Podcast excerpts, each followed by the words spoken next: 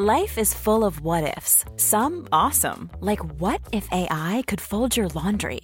And some, well, less awesome, like what if you have unexpected medical costs? United Healthcare can help get you covered with Health Protector Guard fixed indemnity insurance plans. They supplement your primary plan to help you manage out of pocket costs. No deductibles, no enrollment periods, and especially no more what ifs. Visit uh1.com to find the Health Protector Guard plan for you. Life is full of awesome what ifs, and some not so much, like unexpected medical costs. That's why United Healthcare provides Health Protector Guard fixed indemnity insurance plans to supplement your primary plan and help manage out of pocket costs. Learn more at uh1.com. I'm Sandra, and I'm just the professional your small business was looking for. But you didn't hire me because you didn't use LinkedIn jobs. LinkedIn has professionals you can't find anywhere else, including those who aren't actively looking for a new job but might be open to the perfect role, like me. In a given month, over 70% of LinkedIn users don't visit other leading job sites. So if you're not looking on LinkedIn, you'll miss out on great candidates like Sandra. Start hiring professionals like a professional. Post your free job on linkedin.com/people today.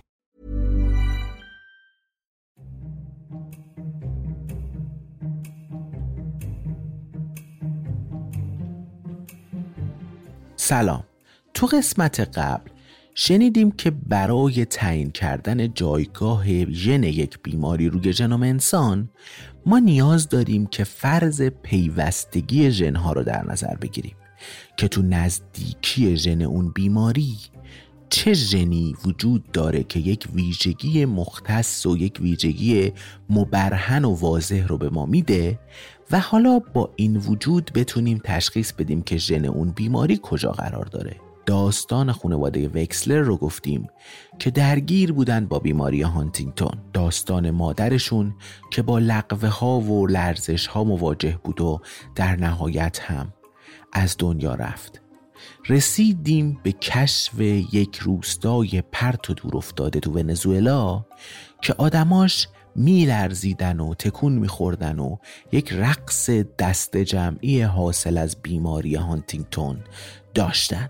درصد زیادی از افراد توی اون روستا با این بیماری مواجه بودن. داستان نانسی وکسلر رو گفتیم که بعد از مدتها گشتن دنبال ژن و مکان ژن هانتینگتون روی کروموزوم و ژنوم انسان در نهایت برای پاسخ به این سوال به ونزوئلا پا گذاشت.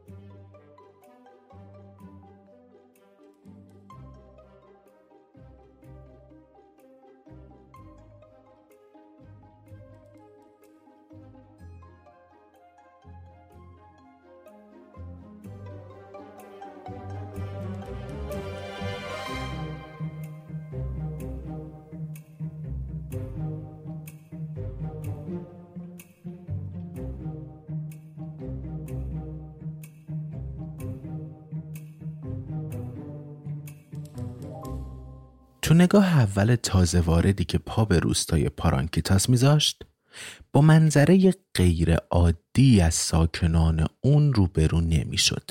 مردی که ادهی کودک نیمه اوریان دنبالش میدویدن.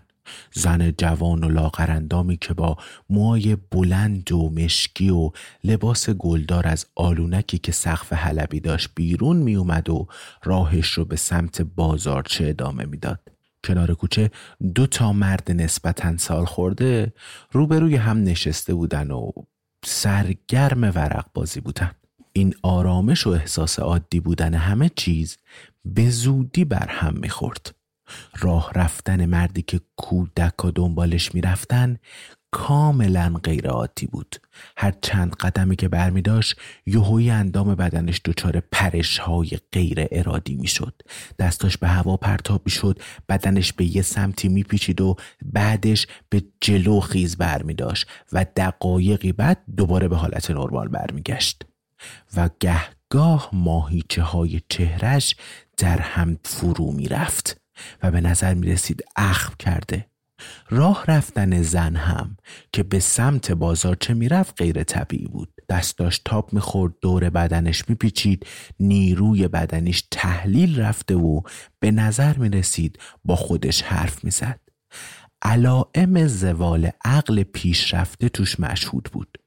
یکی از دوتا مردی که روبروی هم نشسته بودنم دستاش بی اختیار به هوا پرتاب می‌شد. اما بعد به صحبتش ادامه می‌داد و انگار هیچ اتفاق عجیبی براش نیفتاده.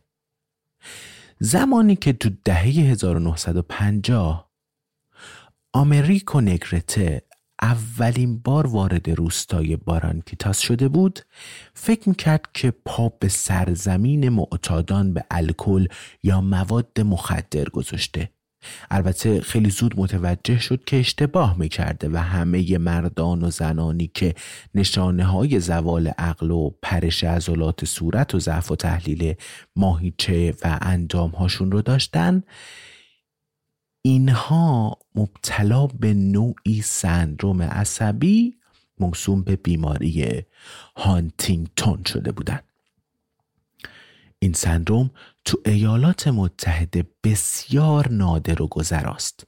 فقط یه نفر از هر ده هزار نفر جمعیت به این بیماری مبتلا میشه اما در مقابل این ندرت ابتلا تو بخشایی از روستای بارانکیتاس و لاگونتاس تقریبا از هر 20 نفر یه نفر با این بیماری دست به گریبانه نانسی وکسلر ماه ژوئیه 1979 تو فرودگاه ماراکایبو به زمین نشست اون بلافاصله تیمی متشکل از هشت نفر از کارشناسان بومی رو استخدام کرد و به همراه اونها راهی نواحی مختلف اطراف دریاچه نزدیک بارانکتاس شدند. تا زنان و مردان مبتلا به هانتینتون رو شناسایی کنن و تبار و شجر نامه اونا رو مستندسازی و پیاده سازی کنن با وجود که حرفه واقعی وکسلر روان پزشکی کلینیکی بود اما تونسته بود علاوه بر این رشته خودش رو تا سطح یکی از برجسته ترین متخصصان هانتینگتون و سایر بیماری های مخرب دستگاه عصبی تو سر تا سر جهان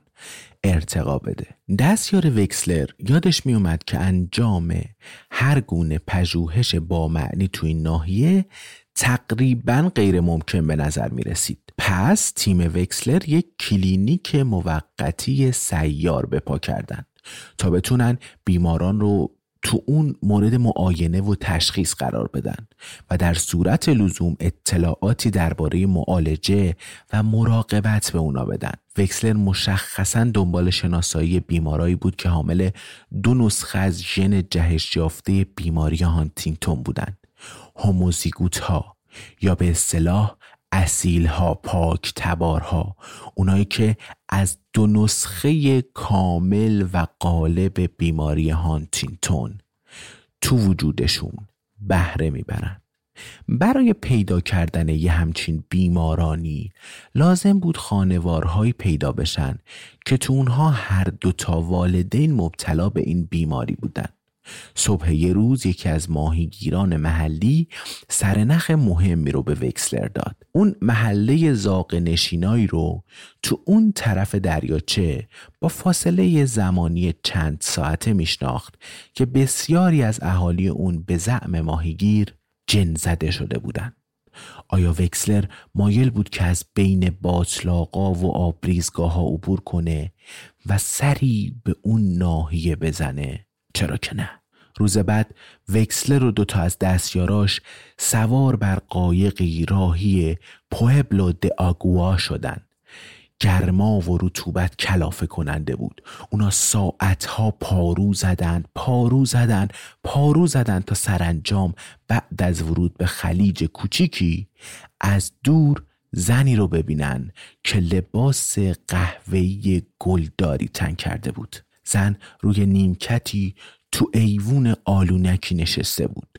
ورود قایق زن رو وحشت زده کرد. اون پا شد بدو داخل آلونک ولی پاش پیچ خورد کمرش تاب خورد نزدیک بود به زمین بخوره.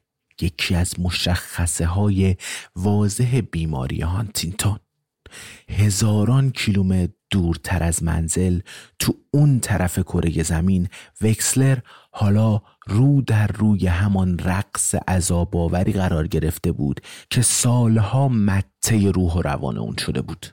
بعدا یادش میومد که این صحنه شبیه برخورد بین چیزی آشنا و چیزی عجیب و نامعنوس بود.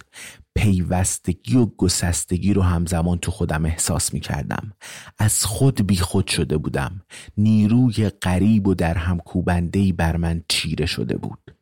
دقایقی بعد وکسلر و همراهاش پاروزنان قایق را تو قلب روستا پیش بردن اونجا وکسلر زوج نسبتا سالمند دیگه ای رو دید که در حال لقوه شدید روی تخت خواب ننامانندی دراز کشیده بودن و دستاشون بی اراده به هوا پرتاب می شد. این زوج صاحب چهار ده تا فرزند بودن وکسلر دست به کار شد و هر اطلاعاتی رو که می‌شد درباره این چهارده تا بچه و فرزندان اونا جمع آوری کرد جمع کرد و اصل و نسب اونا رو به دقت شناسایی کرد. بعد از گذشته چند ماه اون فهرست مفصلی از چند صد تا زن و مرد و کودک مبتلا به بیماری هانتینتون رو تهیه کرده بود و طی ماههای بعد وکسلر به همراه تیمی از پرستاران و پزشکان بارها به این جزیره و جزایر همجوار سر زده بودن و نمونه های بیشماری خون این بیماران رو جمع آوری کرده بودند. تیم پزشکی با پشتکار کم نظیری شجر نامه هایی از خیشاوندی ونزوئلایی تهیه کردن و نمونه های خون رو به دو تا آزمایشگاه تو بیمارستان عمومی شهر بستون و دانشگاه ایندیانا ارسال کردند. تو یکی از این مراکز دی سلول های خون رو جدا سازی می کردن و اون رو با رگباری از آنزیم ها قطع می کردن و بعد به دنبال اون گوناگونی ها می گشتن که ممکن بود با بیماری هانتینتون ارتباط داشته باشه. تیم دانشگاه ایندیانا هم داده های به دست اومده رو مورد تجزیه و تحلیل قرار می‌داد و ارتباط آماری بین این زیرگونه های دی و بیماری رو مورد بررسی قرار می‌داد. با انبوهی از داده ها و شواهد انتظار واقع بینانه تیم وکسلر و دو تا تیم پژوهشی دیگه این بود که کارشون به کندی پیش بره و سرشون سالها به مطالعه و تحلیل گرم باشه. اما اینطور نشد. سال 1983 کمتر از سه سال بعد از اون که نمونه های خون جمع شده به تیم تحقیقاتی رسیده بود تیم به تکه از زیرگونه دی ای برخورد که روی باریکه از بازوی کروموزوم چهار قرار گرفته بود و به طور روشنی با بیماری هانتینتون ارتباط داشت. قابل توجه این بود که این تیم نمونه های خون گروه های کوچیکتری از خونواده های امریکایی مبتلا به این بیماری رو به دست آورده بود و تو این نمونه ها نیز ارتباطی بین بیماری و تابلوی راهنمای دی ای مشاهده شده بود. با نتایج به دست اومده از دوتا خانوار مستقل و دور از هم یکی تو ونزوئلا و یکی توی امریکا چنین ارتباط بین بیماری و دی ای تو هر دوی اونها مشاهده شده بود و مشابه بود. و حالا دیگه تردیدی باقی نمیموند که این بیماری منشأ ژنتیکی داره. ماه اوت 1983 وکسلر طی مقاله‌ای که تو نشریه نیچر به چاپ رسید مکانیابی قطعی ژن بیماری هانتینتون رو بر نقطه دور دستی از کروموزوم چهار ترسیم و تشریح کردن. این ناحیه ناآشنایی از ژنوم بود. منطقه ساکت و به اصطلاح بی آب و علف که فقط تعداد معدودی ژن شناخته شده تو اون ساکن بودن. برای ژن شناسانی اکتشاف مثل ورود ناگهانی و معجزه آسای یک قایق به ساحل جزیره متروکه بدون هیچ گونه علامت و نشان و تابلوی راهنما روی جزیره بود Geneticist Nancy Wexler's efforts to end Huntington's disease have included almost annual trips to a small remote Venezuelan village where Huntington's is common and plenty of painful family history. When her mother was diagnosed with the fatal disease in 1968, Wexler's father, Dr. Milton Wexler, formed the Hereditary Disease Foundation. In all, Huntington's killed Wexler's maternal grandfather, her mother, and her mother's three brothers. مکان یابی ژن از نظر موقعیت اون روی کروموزوم با استفاده از تحلیل رابطه ها و پیوندهای موروسی شبیه به جستجو برای یه نقطه خاص توی ابر شهره که با زوم کردن روی اون شهر از فضا صورت بگیره هر چقدر که چنین نگاهی درک بسیار بهتری از موقعیت مکانی اون نقطه به ما میده اما هنوز تا شناسایی خود اون نقطه فاصله بسیار بسیار زیادی وجود داره. شما فکر کنید ما از فضا از تصویرهای گوگل مپ داریم زوم می‌کنیم زوم می‌کنیم میایم تا مثلا بلوار کشاورز رو ببینیم. آره ما داریم بلوار کشاورز رو از بالا می‌بینیم. شناختیمش دیدیمش درختهاش رو تشخیص دادیم. اما آیا حس راه رفتن حس درک کردن حس گشتن تو کوچه پس کوچه های اون بلوار رو می‌تونیم درک کنیم؟ نه دیگه نمیشه. تو گام بعدی مکان ژن باید از طریق شناساگرهای مرتبط مورد پالایش قرار بگیره تا موقعیت مکانی ژن تو ناحیه کوچکتر و کوچکتری از کروموزوم مشخص بشه. شبیه به زوم کردن بیشتر روی نقشه و عبور از منطقه های شهر بعد ناحیه ها محله ها کوچه ها تا اینکه نهایتا یه خونه یه خونه قدیمی یه چیزی که مورد نظر به طور شفاف تو اون خونه به نظر برسه. گام های آخر پژوهش به شدت پر زحمت تر بودن. اون تیکه از کروموزوم که حامل ژن مورد نظر بود به قسمت های کوچیکتر و ریزتر تقسیم می شد. هر کدوم از این قسمت ها از سلول های انسانی جدا می شدن و بعد با مخمر یا کروموزوم باکتریایی مخلوط می شدن تا میلیون ها کپی از اون ساخته بشه.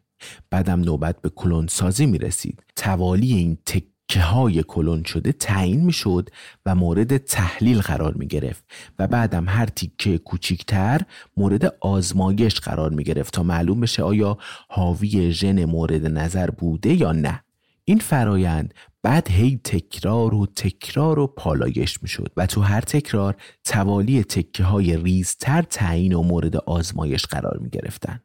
و این چرخه انقدر تکرار می شد تا اینکه ژن مورد نظر توی تکه واحد دی ای شناسایی بشه. تست نهایی تعیین توالی این ژن تو افراد سالم و بیماران مبتلا به بیماری هانتینتون بود که بفهمیم کجا تغییر کرده که بفهمیم این تیکه دی ای تو بیماران مبتلا به امراض موروسی تغییر پیدا کرده اصلا یا نه. این کار شبیه به این بود که تو جستجوی یه مجرم فراری به تک تک واحدهای مسکونی کلان شهری مثل مثلا تهران سر بزنیم و بعد بخوایم تک تک اتاقها رو تو هر واحد مسکونی بررسی کنیم. صبح یک روز ابری تو فوریه 1993 سرتیم یکی از تیم‌های تحقیقاتی ایمیلی از یکی از دانشجوهای فوق دکترای خودش دریافت کرد. که متنش فقط شامل کلمه یافتن بود. این همون اعلام ورود ناگهانی قایق به ساحل بود.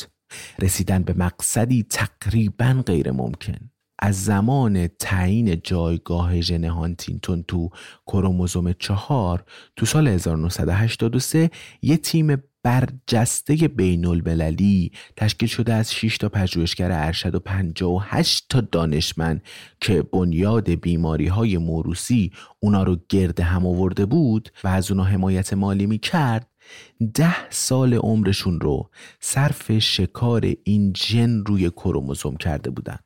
اونها همه میانبرها رو برای جداسازی اون پیموده بودن اما به رقم توفیقهای پراکندهی که در آغاز کار نصیبشون شده بود در کل تلاششون پیشرفت قابل توجه توجهی به بار نیاورده بود و در نهایت از سر استیصال به ژن شماری و گامهای کند و سنگین روی آورده بودند سال 92 رفته رفته تونسته بودن روی یک ژن زوم کنن که بعدا اون رو هانتینگ تین نامگذاری کردن. این هانتینگ تین یه پروتئین گل و گشاد و بزرگ رو کدگذاری می‌کنه. یه نوع موجود عظیم و جسته زیست شیمیایی که حاوی 3144 اسید آمینه بود.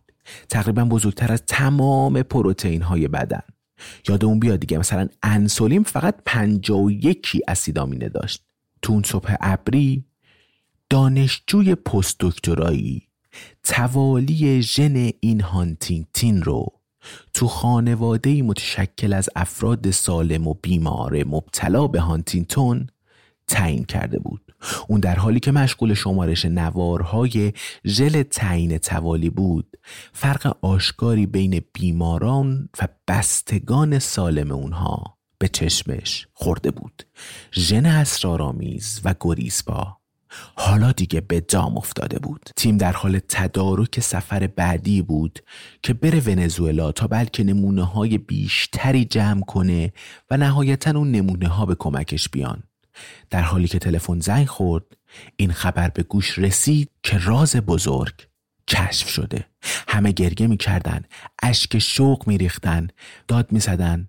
ما پیداش کردیم. پیداش کردیم. چه سفر دور و درازی چه سفر طولانی طی کردیم تا بهش رسیدیم و چه روزهای طولانی که بی سمر به شب رسیدند.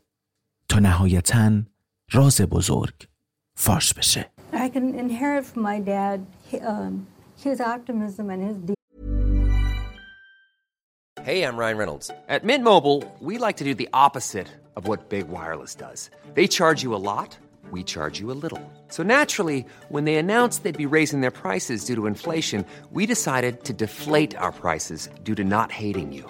That's right. We're cutting the price of Mint Unlimited from $30 a month to just $15 a month. Give it a try at mintmobile.com slash switch. $45 upfront for three months plus taxes and fees. Promo for new customers for limited time. Unlimited more than 40 gigabytes per month. Slows. Full terms at mintmobile.com.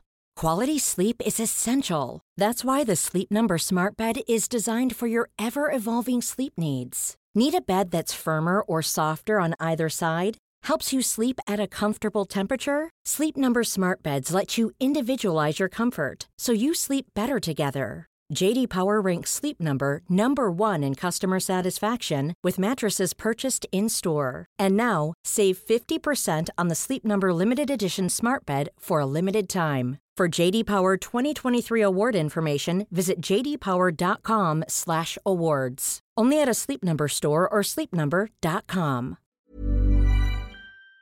DNA. I can inherit from my mom a 50-50 chance of dying of Huntington's. So what do you think? Which option do you think I'm kind of rooting for? So my sister and I each have like a one in two chance of inheriting her lethal disease. Huntington's is perhaps best known as the disease that killed the iconic folk singer Woody Guthrie. The genetic disorder slowly destroys an area of the brain regulating movement and cognition, causing a long and painful physical and mental deterioration. Diagnosis is a death sentence. There is a simple blood test that can determine if you are at risk, but the woman whose work resulted in that test for Huntington's has opted not to take it. پروتئین هانتینگتین تو بافت های عصبی و بیزه یافت میشه. تو موش ها این پروتئین برای ساخت و رشد مغز ضروریه. جهشی که موجب میشه حتی از این هم این ساختار اسرارآمیز تر به نظر برسه توالی طبیعی ژنه. تکرار توالی تکراری CAG یعنی هی در نظر بگیرید CAG CAG CAG CAG تا متوسط 17 بار. منتها نه در همه. در بعضی ده بار در عده دیگه تا سی و پنج بار و در عده دیگه کمتر. جهشی که تو بیمارای هانتینتون پیدا می‌شد رفتار غریبی داشت. مسبب کمخونی داسی تغییر توی یکی از اسید آمینه های پروتئینه. اما در مورد بیماری هانتینتون این تغییر یک یا دو اسید آمینه نیست بلکه افزایش تو شمار این تکرارهای CAGه کمتر از 35 تا تکرار تو این جن طبیعیه. اما اگه بیشتر از 40 تکرار بشه چی؟ افزایش تعداد این تکرارها طول پروتئین هانتینگتین رو. افزایش میده و حد زده میشه که این پروتئین طولانی تو سلول های عصبی تیکه تیکه میشه مثل یک اسپاگتی بزرگ در هم میپیچه که ممکنه علت از کار افتادن یا مرگ سلولی بشه. منشأ این لکنت مولکولی هنوز معلوم نشده و یه رازه. این امکان وجود داره که از خطایی که در هنگام کپی کردن ژن وجود داشته ناشی بشه. شاید آنزیم همتاساز دی ای. اون چیزی که قرار از دی ای کپی کنه به یه دلیلی چند تا جی اضافی رو به رشته های تکراری اضافه می‌کنه. شبیه به کودکی که به اشتباه چند تا سینوتا تو کلمه قسطنطنیه اضافه میگه. یکی از ویژگی های قابل توجه وراست بیماری هانتینگتون پدیده است موسوم به سبقت جویی. تو خانوادهایی که بیماری هانتینتون تو اونا شایعه تعداد این تکرارها در بین نسلهای پیاپی اضافه میشه که نتیجه اون می‌تونه پنجاه یا شست تکرار باشه. اگه یه کودک تو کلمه قسطنطنیه دو بار سین رو اضافه بگه باز اون کلمه قابل تشخیصه. اما اگه چهل یا پنجاه بار تکرار کنه تشخیص اون کلمه هم کار راحتی نیست. حالا در حالی که تعداد تکرارها افزایش پیدا می کرد شدت و زمان شروع این بیماری هم به طبع اون تغییر می کرد که یکی از نتایجش اینه که جوانترها رو هم گرفتار می کرد تو کشور ونزوئلا حالا پسران و دختران دوازده ساله هم دچار هانتینتون می شدن که بعضی از اونها حامل رشته هایی بودن که تعداد تکرارهاشون به هفتاد یا هشتاد تا هم می رسید I don't drink coffee, I take tea, my dear. I like my toast done on one side. And you can hear it in my accent when I talk. I'm an Englishman in New York. You know, Mike. You see me walking down Fifth Avenue. A walking cane here at my side. I take it everywhere I walk.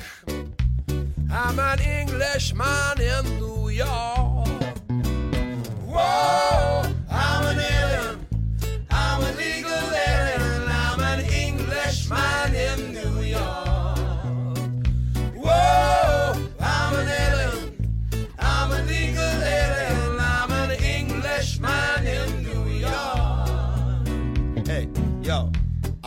Colors in my back pocket. My back pocket. I got a big spliff in my hand. In my hand. Hey, and you might notice there's a swag anytime I walk. I'm a Jamaican in New York. Whoa,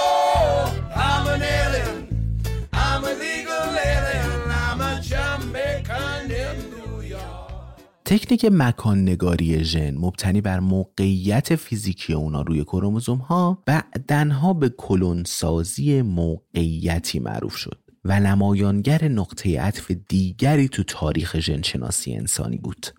سال 1989 از همین تکنیک برای شناسایی ژنی که باعث cystic fibrosis می‌شد استفاده کردن. این بیماری ویران کننده روی ریه ها لوزالمعده مجرای صفراوی و روده ها تاثیر بسیار مخربی میذاشت. برخلاف جهشی که باعث بیماری هانتینگتون می‌شد تو اکثر جمعیت ها بسیار نادر بود زیرگونه جهش یافته cystic fibrosis کاملا شایع بود.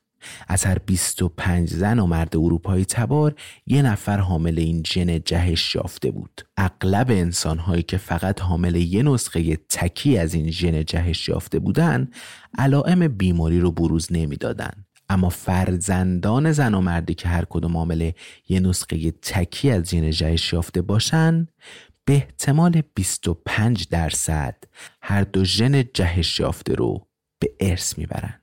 و پیامد این امر می‌تونه کشنده باشه تا دهه 1980 میانگین عمر کودکی که حامل این دوتا علل جهش یافته بود به به 20 سال هم نمی رسید. این موضوع که بیماری سیستیک فایبروزیس با ترشح غیر عادی نمک تو بدن ارتباط داره قرنها بود که توجه پزشکان و پژوهشگران رو به خودش جلب کرده بود سال 1857 تو سالنامه سوئیسی نقمه ها و بازی های کودکان هشداری درباره سلامتی کودکان که بوسیدن ابروهاشون طعم نمکین تو دهان انسان ایجاد می‌کنه داده شده بود. مقدار بسیار زیادی نمک از طریق قدرت عرق کودکان مبتلا به این بیماری به لباسهاشون سرایت می‌کرد و این نمک مثل آب دریا اونقدر سنگین بود که تو بندهای فلزی که این لباسها از اونا آویزون شده بودن بعد از مدتی آثار پوسیدگی رو ایجاد می‌کرد. ترشح نمک توریه ها به حدی غلیز بود که بعد از مدتی مجراهای تنفسی با لخته های خلط مسدود می شدن. این مجراهای مسدود محیط مناسبی برای تجمع و رشد باکتریایی بودند که منجر به ریه و سایر بیماری های مهلک ریوی و تنفسی می شدند. این زندگی هولناک و دردآور بود. غرق شدن بدن در ترشحات خودش و پایان ویران کننده ای که اون مرگ حتمی بود. سال 1595 یه متخصص آناتومی تو هلند مرگ کودک بیماری رو اینگونه توصیف کرده بود. درون قشای خارجی قلب را مایه زهراگین سبز رنگی به رنگ آب دریا پر کرده بود. که قلب کودک تو اون قوطه ور بود. علت مرگ تورم بسیار زیاد لوزل معده بود.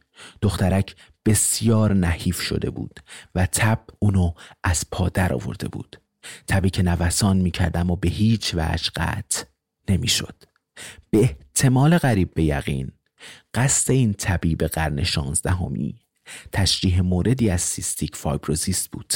سال 1985 یه ژن شناس انسانی تو شهر تورنتو شناساگر گمنامی رو پیدا کرده بود که با ژن جهش یافته cystic fibrosis ارتباط داشت. موقعیت این شناساگر به سرعت روی بازوی کروموزوم هفت مشخص شد اما موقعیت ژن cystic fibrosis هنوز در صحرای رام نشده کروموزوم نامعلوم بود جستجو از راه باریک تر کردن ناحیه‌ای که ممکن بود ژن مورد نظر تو اونجا ساکن باشه ادامه پیدا کرد.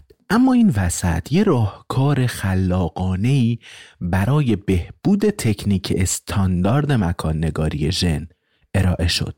تو روش استاندارد مکان نگاری کروموزوم پیمایش می‌شد. حرکت روی باریکه های پیوسته همپوچان و بعد کلونسازی تکثیر اون تیکه تیکه های کوچولو کوچولو این روش به شدت کند و پرزحمت بود. مثل تلاش برای بالا رفتن از تناب بدون بالا بردن دست ها فکر کنید دست ثابته و هی می‌خوایم از تناب بالا بریم. تو روش جدید این امکان به وجود اومده بود تا بشه روی کروموزوم در هر دو جهت یعنی یک کروم یک تنابی رو فرض کنید یک گره روشه. رو سمت مثبت و منفی ما می‌تونیم جلو بریم و با فاصله های بیشتر بفهمیم و بشناسیم و درک کنیم. این تکنیک پرش از روی کروموزوم اسم گرفت و تا همین تکنیک تا بهار سال بعدش موقعیت ژن تا محدوده چند تا باریکه از کروموزوم هفت مشخص شد. حالا باید توالی این ژنها رو تعیین و هویتشون رو تایید می کردیم. بعد از اون باید جهشی رو که روی عملکرد ژن cystic fibrosis اثر میذاشت تعریف می‌کرد. تو اواخر تابستون همون سال کالینز سر تیم تحقیقاتی این پروژه برای شرکت تو یک سمینار مکان نگاری ژن به شهر مریلند سفر کرده بود. تو پایان سمینار و تو شبی بارونی دو نفر بی صبرانه در کنار ماشین خبر تعیین توالی ژن رو از سوی دانشجوی فوق دکتراش بهش دادن پرینت توالی مبتلایان این بیماری به دستش رسید و فقط یک تک ژن بود که مکررن در هر دو کپی تکرار شده بود در حالی که والدین این کودکان که مبتلا به اون نبودن فقط حامل یک تک کپی از اون بودن ژن cystic fibrosis مولکولی رو کدگذاری می کرد که نمک را از مجرای قشای سلولی عبور می‌داد. رایج ترین جهش حذف اون گروه سه‌تایی باز آلی DNA بود که منجر به حذف یک اسید آمینه از پروتئین می‌شد. یادمون بیاد که به زبان ژنها هر گروه ستایی باز عالی دی ای تبدیل می‌شد به یک تک اسید آمینه و اونو کد می‌کرد. پروتئین معیوبی که در نتیجه این حذف ساخته می‌شد قادر به عبور دادن کلورید اون نمک یعنی یکی از اجزای سودیوم کلورید نمک خوراکی از قشا نبود. نمک موجود در عرق جذب بدن نمی‌شد و به همین دلیل عرق بدن بیماران به شدت نمکی بود. علاوه بر این بدن قادر نبود این حجم از نمک و آب رو به داخل روده ها ترشح کنه که سبب بروز آرزه های شکمی تو بیماران می‌شد. کلونسازی ژن سیستیک فایبروزیس دستاورد تاریخی دیگهی برای ژنشناسان انسانی بود. فقط چند ماه طول کشید تا اینکه یه آزمایش تشخیصی برای های جهش یافته در دسترس همگان قرار بگیره تو اوایل دهه 1990 حاملان این ژن می‌تونستن مورد آزمایش قرار بگیرن و حضور یا قیاب ژن جهش یافته تو اونها معلوم بشه امکان تشخیص بیماری قبل از تولد نیست. فراهم شد تا والدین بتونن به کمک اون به گزینه سقط جنین فکر کنن یا اینکه کودک رو تحت مراقبت های لازم پزشکی از بد و تولد قرار بدن.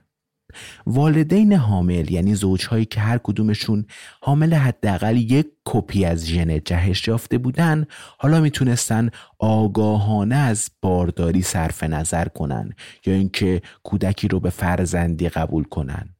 طی ده سال اخیر ترکیب آزمایش های هدفمند والدین و تشخیص بیماری تو جنین قبل از تولدش تعداد نوزادانی رو که با بیماری cystic fibrosis متولد میشن سی تا چهل درصد در بین جمعیت هایی که درجه فراوانی جهش یافتگی تو اونا بالاست کم کرده. سال 1993 بیمارستانی تو شهر نیویورک طرحی رو به مرحله اجرا گذاشت تا یهودیان اشکنازی بتونن برای سه مورد از بیماری های ژنتیکی یعنی cystic fibrosis، بیماری گاشر و بیماری تیسکس مورد آزمایش قرار بگیرن.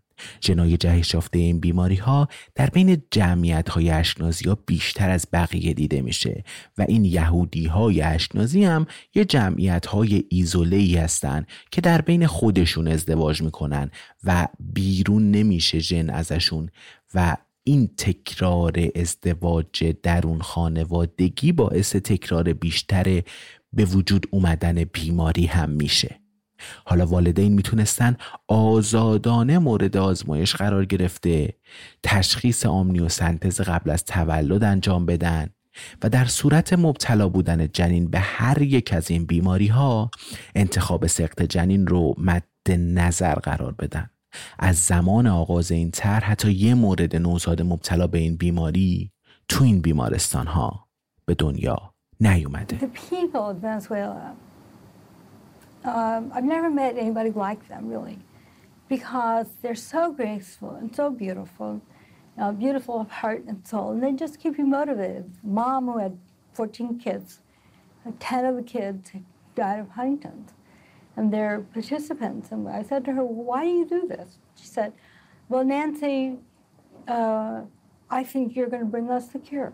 And I do it for my kids. He had nine brothers and sisters seven out of nine got Huntington's and died. In Venezuela, she's known as Angel Catire, the blonde angel. She says she never has any trouble pulling herself away from the comforts of New York for the poverty and pain of Lake Maracaibo.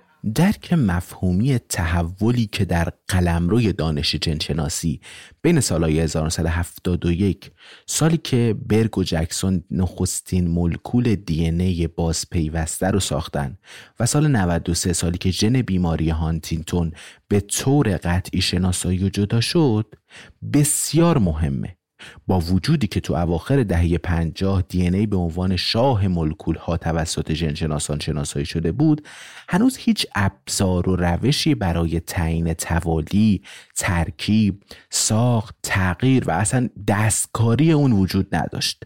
به استثنای چند مورد خاص ریشه ژنتیکی امراض انسانی نامشخص بود. تنها چند بیماری از جمله مثلا کمخونی داستی شکل تالاسمی هموفیلی با ژنهای مرتبطشون ارتباط داده شده بودند و تنها در چند مورد از جمله مثلا آمنیوسنتز و سقط جنین مداخله کلینیکی ژنتیکی امکان پذیر بود انسولین و عامل انعقاد خون از ارگانهای بدن خوک به دست می اومد و هیچ دارویی از طریق مهندسی ژنتیکی تولید نشده بود. ژن انسانی بیرون از سلول انسانی مفهوم و موجودیتی نداشت. امکان تغییر ژنوم یک موجود زنده از طریق ورود ژنهای بیگانه به اون یا تحریک عمدی ژنهای خود به خودی اون به جهش به دور از ذهن و فراتر از ظرفیت فناوری های موجود بود و واژه زیست فناوری تو واژه‌نامه آکسفورد تعریف نشده بود. 20 سال بعد روند تحول در چشمانداز دانش جنشناسی حقیقتا خیره کننده بود. نقشه برداری جداسازی تعیین توالی ترکیب و ساخت کلونسازی و در نهایت باز پیوست و ساختن ژنهای انسانی امکان پذیر شد و انتقال آنها به سلول های باکتریایی رد و بدلشون با ژنهای ویروسی و تولید دارو با استفاده از اونها دست یافتنی بود. فیزیکدان و تاریخدان امریکایی اولین فاکس کلر این تحول تاریخی رو اینجوری توصیف می‌کنه. وقتی که زیست شناسان مولکولی تکنیک ها رو ابداع کردن تا با استفاده از اونا خودشون رأساً بتونن DNA رو دستکاری کنن فناوری هایی ظهور کرد که تأثیر و دامنه نفوذ اونها حس تاریخی ما رو نسبت به تغییر ناپذیری طبیعت از اساس دگرگون کرد. بیشتر باور سنتی و عرفین بود که طبیعت سرنوشت ما و تربیت و پرورش آزادی ما رو رقم می‌زنه. اما امروز به نظر می‌رسه که نقش این دو با هم عوض شده. کنترل اولی ژنها یعنی به مراتب آسانتر از مهار دومی یعنی تربیت و محیط شده. نه فقط به عنوان یک هدف دوردست بلکه به عنوان امکانی که همین امروز روبروی ما قرار گرفته. سال 69 در آستانه دهه مکاشفه رابرت سینشایمر ژنشناس امریکایی رساله‌ای در باب آینده نوشت. به گمان و تعبیر اون توانایی و ظرفیت انسان در ترکیب و ساخت تعیین توالی و دستکاری ژنها پرده از افقی تازه در تاریخ بشر برخواهد داشت. ادهی لبخند روی لباشون نقش خواهد بست و فکر می‌کنن که این نسخه جدید همان رویای دیرینه ظهور انسان کامله. بله همین جوریه اما قدری بیشتر از اون رؤیای قدیمی کمال فرهنگی انسان همیشه تو چارچوب محدودیت های ذاتی و موروسی اون محبوس بوده اما امروز نگاه ما معطوف به مسیر دیگه ایه. مسیر فرصتی که بتونیم محصول چند صد میلیون سال تکامل رو با آگاهی و سهولت به فراسوی افق فعلیمان سوق بدیم. دانش پژوهان و اندیشمندانی که این انقلاب زیست شناختی رو پیش بینی کرده بودن احساس واقع بینانه تری به این تحول از خودشون نشون می‌دادن. همون جوری که ژنشناس هندی بریتانیایی جی بی اس هالدین تو سال 1923 تشریح کرده بود که زمانی که کنترل نیروی ژن به دست انسان بیفته هیچ ایمانی هیچ ارزشی و هیچ نهادی از تیررس اون مسون نخواهد بود He deals the cards as a meditation And those he plays never suspect He doesn't play for the money wins He don't play for respect He deals the cards to find the answer sacred geometry of chance,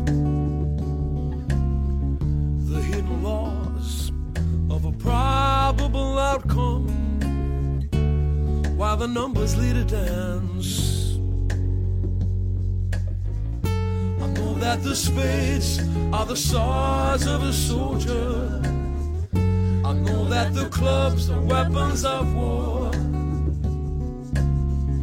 I know that diamonds for this art, but that's not the shape of my heart.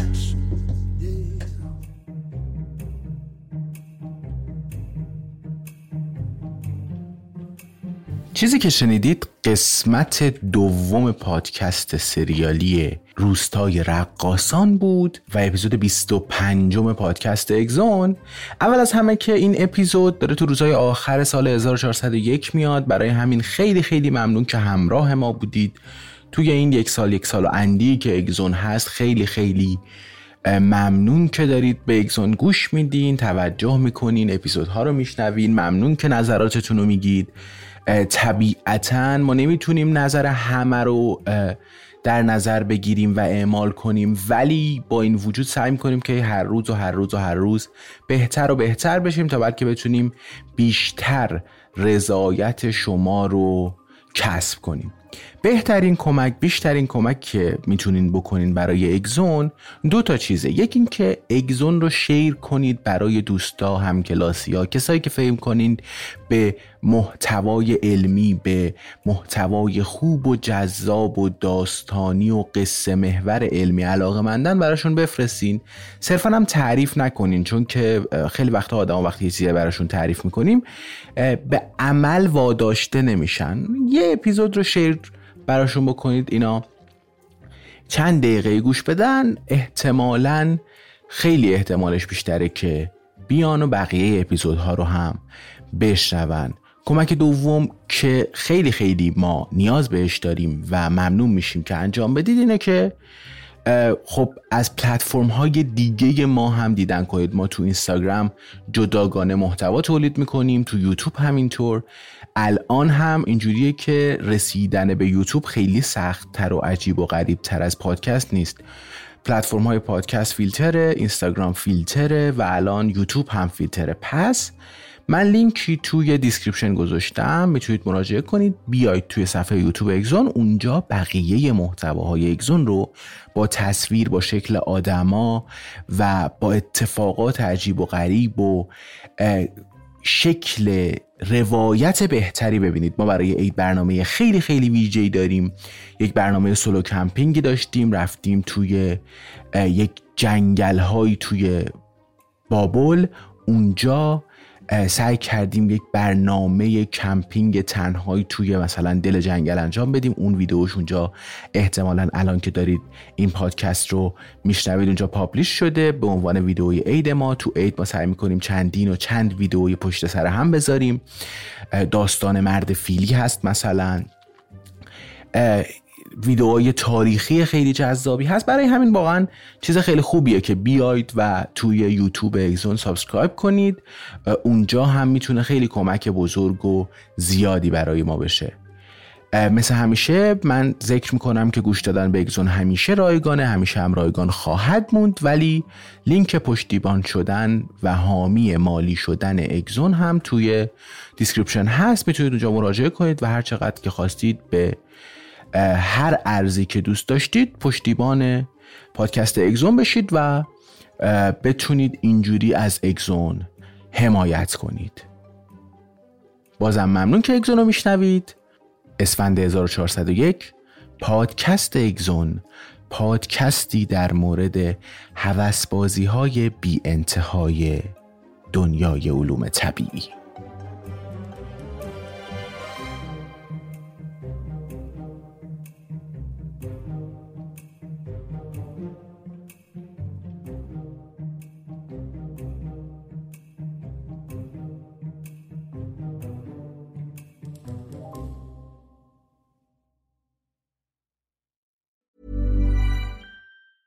Planning for your next trip? Elevate your travel style with Quince. Quince has all the jet setting essentials you'll want for your next getaway, like European linen, premium luggage options, buttery soft Italian leather bags, and so much more. And is all priced at 50 to 80% less than similar brands. Plus, Quince only works with factories that use safe and ethical manufacturing practices.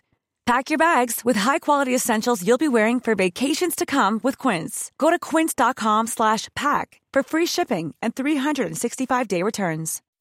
When you make decisions for your company, you look for the no-brainers. If you have a lot of mailing to do, stamps.com is the ultimate no-brainer. Use the stamps.com mobile app to mail everything you need to keep your business running with up to 89% off USPS and UPS. Make the same no-brainer decision as over 1 million other businesses with stamps.com. Use code program for a special offer. That's stamps.com, code program.